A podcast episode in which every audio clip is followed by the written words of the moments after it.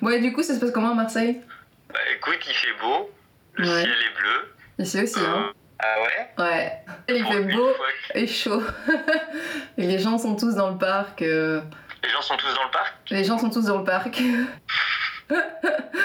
en observant vaguement une distance de sécurité. Ok, d'accord. On s'est demandé avec euh, ma coloc comment on pouvait draguer dans les parcs. Parce que c'est la période, le printemps donne envie de ça. Et euh, on s'est dit qu'on pouvait, euh, on pouvait faire ça de manière plus explicite. Vu qu'on ne peut pas être proche, il faut faire des gestes amplifiés. Et donc euh, faire comprendre à l'autre personne qu'on est prêt, après le confinement, à passer à l'acte. Il y a encore des gens, par contre, qui n'ont aucune conscience de ce qui se passe. Il y a des jeunes qui zonent à deux maisons de moi où ils sont tous collés les uns aux autres et ils gueulent fort, ils parlent fort, ils sont proches et euh, je pense qu'ils n'ont pas du tout percuté peut-être la gravité de la chose et je pense encore pas que c'est de l'égoïsme, je pense que c'est de l'inconscience. Tout s'est transformé, on a vu d'un coup s'accélérer euh, à la fois la réalité mais aussi la panique et la psychose, que d'un jour on rigolait, on se faisait la bise, le lendemain euh, on se retrouve avec plein de gens avec des masques qui se méfient. Nous sommes en guerre. On, est, on, a affaire à un virus qui est extrêmement contagieux, mais aussi un virus qui est fragile. Les images de masques se multiplient. Il se transmet par voie respiratoire et par voie orophécale. Le respect de la distanciation sociale sera scrupuleusement respecté. Le ministre Goffin demande aux Belges à l'étranger, désireux de revenir, de se manifester. En Chine, les demandes de divorce ont explosé après la levée du confinement dans plusieurs villes du pays. Pays-Bas, le ministre de la Santé démissionne après s'être évanoui lors d'un débat au Parlement. La police indienne danse pour montrer comment se laver les mains. Des candidats de la télé-réalité coupés du monde depuis un mois et demi découvrent l'ampleur de l'épidémie de coronavirus. Conseil de l'Union européenne pour le smart working. Ne restez pas en pyjama. Jean-Claude Van Damme en pleurs, confiné chez lui à Hollywood. Protégez-vous. Je vous aime. Les Asiatiques de France ont subi une mise à l'écart drastique lors de l'apparition médiatique du Covid-19 en Chine. Le pape François nous dit de redécouvrir la beauté des petits gestes. Le risque de violence conjugale augmente en période de confinement qui peut se transformer en véritable enfer pour les femmes battues. Carré de Moscou à Saint-Gilles, une quinzaine de policiers obligent les personnes sans domicile à évacuer la place. 40% de la population mondiale ne peut pas se laver les mains à la maison. La police fait évacuer les migrants du parc Maximilien. Le bourgmestre de Gand appelle à dénoncer les fêtes illégales dans les côtes. Assurant notre approvisionnement quotidien, les caissières des supermarchés se retrouvent en première ligne, exposées au coronavirus. Pourquoi les mesures radicales décrétées par le gouvernement comme en temps de guerre ne s'appliquent-elles pas aux ouvriers qui construisent des bateaux de croisière ou des jouets? Ainsi qu'aux milliers d'employés qui expédient des objets plus ou moins inutiles aux cadres confinés.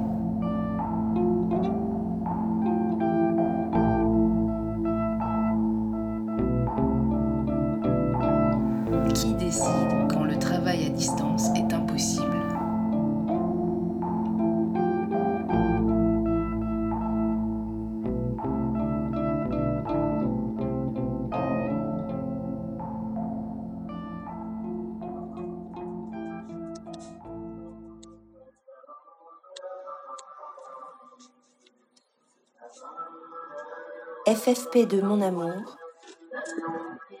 une réalisation de Mélanie Cao et Sabina Sebastiani. Épisode 1 On se fait pas la bise?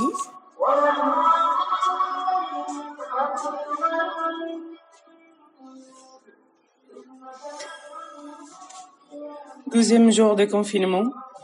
Autoconfinement? On est arrivé d'un pays euh, contaminé, la Belgique. Tunis. Et on a décidé que pour le bien de la population tunisienne, on devait rester quatre à la maison. Les Tunisiens, ils ont commencé à tout fermer, comme d'ailleurs partout dans tous les autres pays. Et ils ont eu la merveilleuse idée de tous les soirs nous améniser les soirées avec de la prière par haut-parleur pendant 45 minutes chaque mosquée. Du coup, quand qu'on a trois mosquées à côté de chez nous, ça fait une hmm, petite deux heures et quelques de, de prières par jour. pour laquelle je n'arrive pas à comprendre grand-chose. Heureusement, dit mon compagnon, mais qui me met dans un état d'énervement total dès que je dois réfléchir pour euh, continuer mon télétravail comme d'habitude.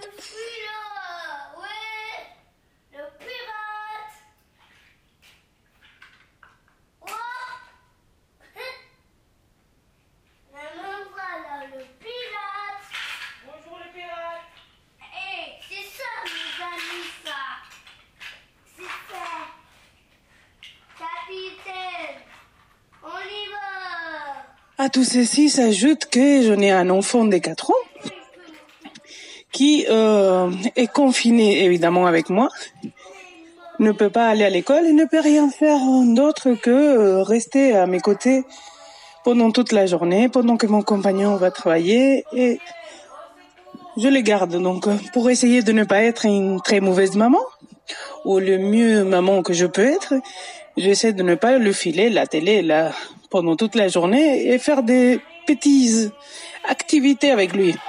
On a fait des bateaux avec de la nourriture, on a fait des pancakes, on a fait des, eh, des gâteaux aux, fruits. Je pense qu'on va prendre 10 000 kilos d'ici la fin de cet auto-confinement.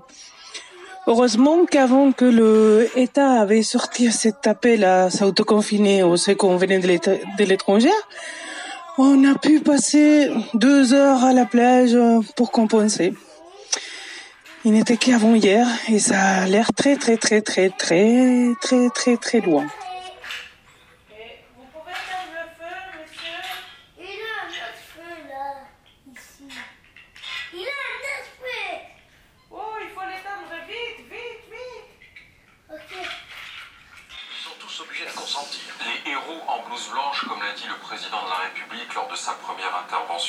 C'était il y a quelques jours et ce soir, en attendant du chef de l'État euh, de nouvelles annonces concernant le confinement.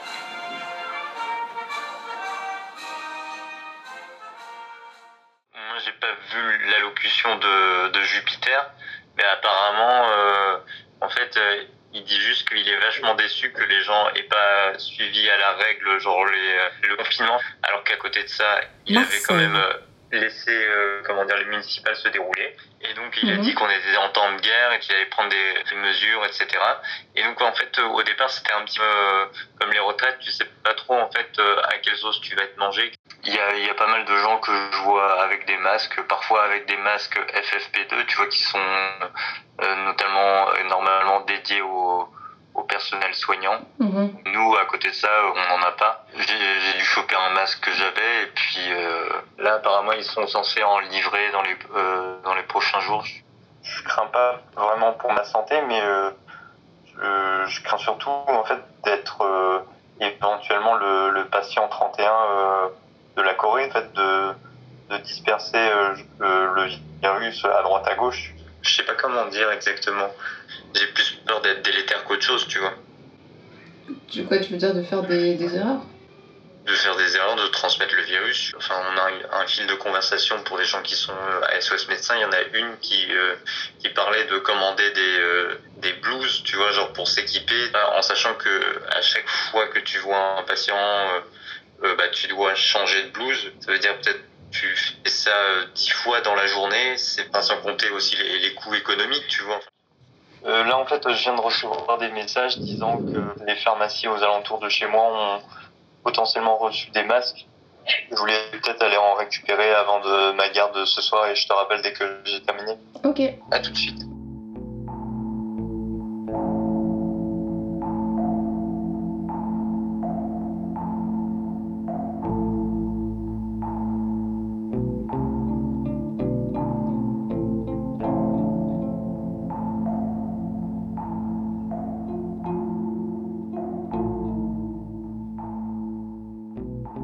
Ieri c'è stato um, un blitz della polizia al parco poche ore prima che lo chiudessero.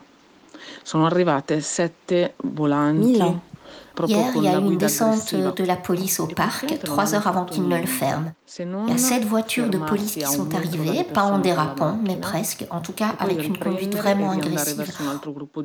Et ils n'ont pratiquement rien fait, si ce n'est s'arrêter à un mètre des gens et puis repartir vers d'autres groupes de personnes. Et en plus, on était tous avec cette satanée distance de sécurité d'un mètre qui est maintenant devenue euh, la distance classique entre les gens. Et après cette scène, on a tous regardé atterrés, en pensant que quelque chose serait arrivé euh, et qu'ils auraient fait quelque chose de plus. On aurait dit une descente.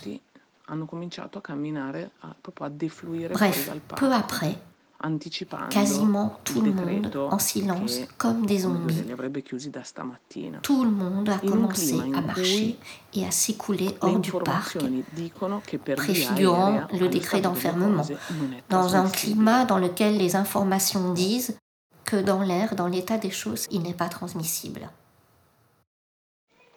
Stamattina abbiamo ricevuto un invito a cena per questa sera a casa di alcuni conoscenti del parco. Ce matin, on a reçu une invitation à souper pour ce soir chez certaines connaissances du parc. Elle, elle est tatoueuse et lui, je sais pas, mais il a une tête trop drôle, sympa, avec des grands favoris. Et leurs filles ont de trop beaux prénoms. La petite, elle s'appelle Violante et euh, la grande, je sais pas. La chose drôle, c'est qu'on connaît même pas les prénoms des adultes.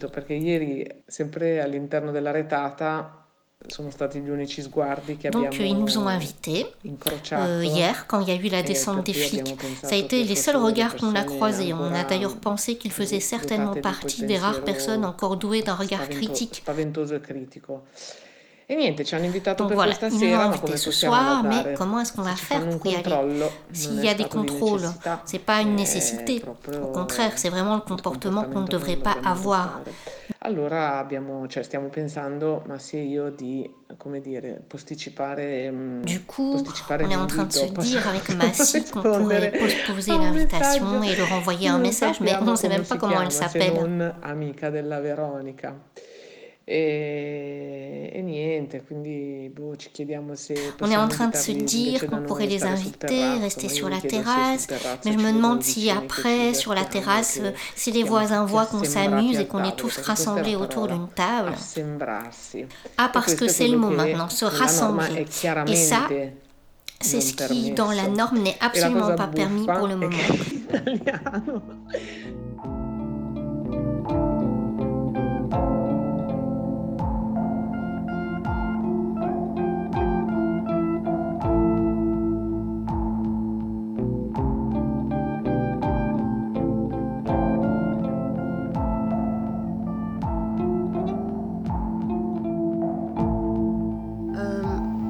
c'est le début. C'est le début de, du, travail intense qui commence. Liège. Et travail exceptionnel. L'avantage quand on est infirmière, c'est que on garde une vie sociale puisque on doit aller travailler et aussi euh, on garde un salaire. Mais euh, je pense qu'on a toute peur, peur pour nous, euh, peur pour nos proches. Je vis en colocation et euh, je vais aller, euh, je vais partir, je vais aller vivre chez une collègue qui, euh, elle, vit seule. Et donc qui est seule en dehors des heures de boulot. Et ici, les colocataires, ben, je suis inquiète. J'ai pas envie de, j'ai pas envie de ramener cette merde à la maison, bien que apparemment on y passera tous et que le confinement va surtout servir aplatir la courbe et que euh, les services euh, de santé soient pas trop submergés, bien que je pense qu'en fait, de toute façon, euh, on n'a pas le matériel qu'il faut pour faire face à cette pandémie. Donc voilà, ça c'est très dur. on sent la solidarité entre nous, entre collègues, mais c'est la première fois qu'on va devoir travailler dans des conditions pareilles. Jamais on a manqué de de matériel pour travailler dans les meilleures conditions. Bah, pour le moment, j'ai augmenté mes heures de travail puisque j'avais un temps partiel euh, pour faire d'autres activités euh, sur le côté qui sont euh, bien sûr annulées. Et j'ai augmenté le travail pour le moment. parce que bon, ben, on a un nouvel hôpital, on doit s'y retrouver. Hier, c'était le déménagement. C'était un peu spécial, évidemment, le déménagement d'un hôpital, ça, nous occupe depuis des mois. on était stressés, on pensait que ça allait être énorme comme truc à vivre, et puis en fait, c'est rien par rapport à ce qui nous arrive dans la, face. Hier, je me suis habillée pour rentrer dans les chambres. On passe de chambre en chambre, de patient en patient, et tu te dis que bah, il y en a qui sont euh, qui vont mourir quoi et qui vont devoir mourir tout seuls parce que les... le service est fermé euh, aux familles. Et j'imagine les familles chez elles. Euh, j'imagine les familles chez elles quoi. Ça doit être terrible. Puis je pense à mes proches aussi qui s'inquiètent pour moi. Et j'aimerais. C'est des moments où j'ai envie de câlin, de serrer des gens dans mes bras, et on peut pas. Mais on a peur parce qu'on sait que ça va se passer que comme en Italie, quoi, que qu'on va être submergé.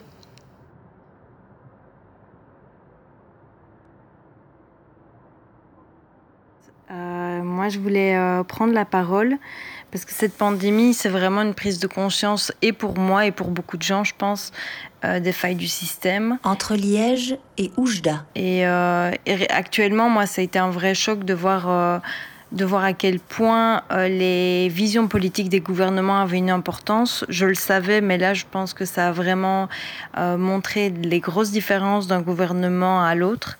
Et euh, ça m'a rappelé à quel point c'était important de, de s'investir et d'aller manifester quand on sentait qu'il était important de manifester. Et d'autre part, euh, moi, ce que je voulais dire, c'était également que là, on est en train de voir qui sont les fragilisés, qui sont les laissés pour compte. Et euh, on pense aux réfugiés, aux sans-abri, aux détenus, mais il y a également, en fait, toutes les personnes qui sont des, des personnes de première ligne, des exécutants. Et euh, on pense aux personnes ici, mais il y a aussi ceux à l'international.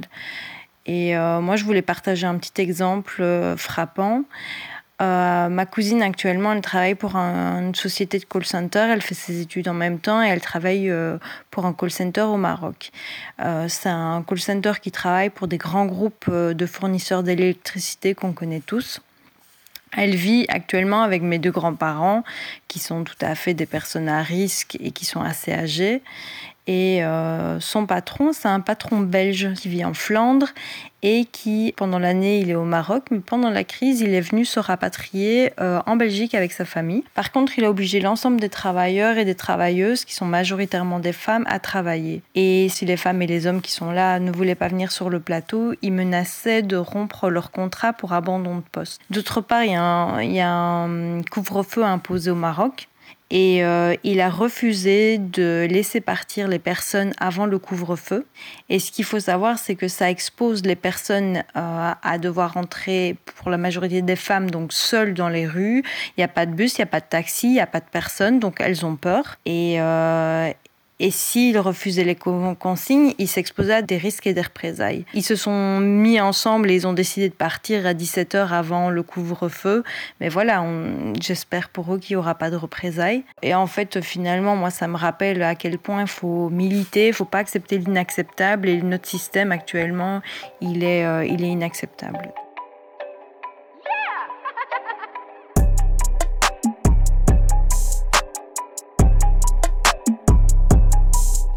C'était FFP de mon amour, une réalisation de Sabina Sebastiani et Mélanie Cao.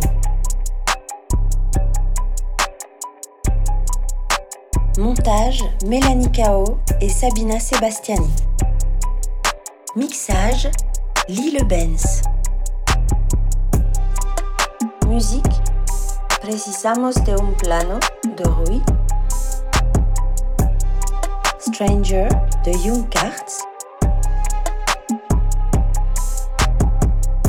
Merci à toutes celles et ceux qui nous ont prêté leur voix ou confié leurs mots. John, médecin encore non taisé, Melon Quack, Marine Ruby, Martine et Sonic, Alexia et Moira ainsi qu'à toutes les personnes qui nous ont confié leurs témoignages de manière anonyme et avec les moyens du bord. Une production d'une certaine gaieté. avec le soutien de la Fédération Wallonie-Bruxelles.